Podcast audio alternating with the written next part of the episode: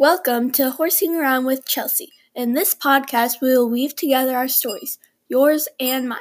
I am Chelsea Tetzloff, and I will be your host. In this episode, I will be reading a letter to the President of the United States about upholding human rights.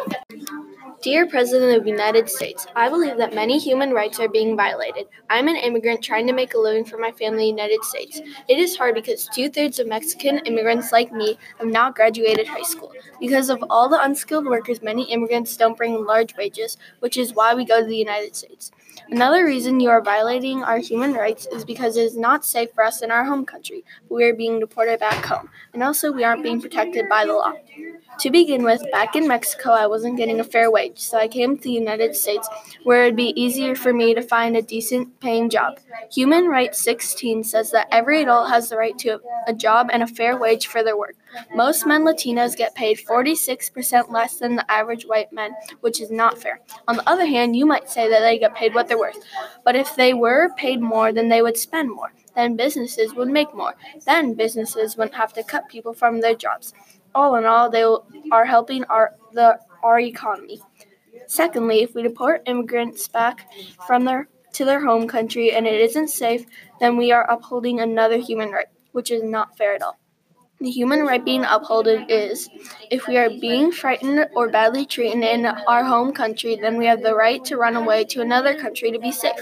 You might think that we should be deported back to our home country because we don't belong. But if it weren't for immigrants, then you wouldn't have anyone doing all the jobs that people don't want to do, like a taxi driver or housemaid. Furthermore, many immigrants aren't being protected by the law. If they were being protected by the law, then many immigrants wouldn't even need to come to the United States. Human right number six says that we all have the right to be protected by the law. If immigrants are in the United States illegally, they still have the right to be protected by law. In reality, you might think that it makes no sense that illegal immigrants should be protected by law, but they are in the United States, so they should. To conclude, I strongly believe that you are upholding more than just three human rights. I think that we can fix this problem. Our law lawmakers should let immigrants come across the border if they seek a good life.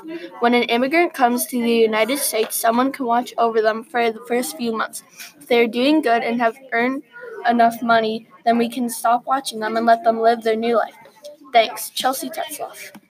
Thanks for listening to me read a letter to the President of the United States on upholding human rights. I hope you join us next week.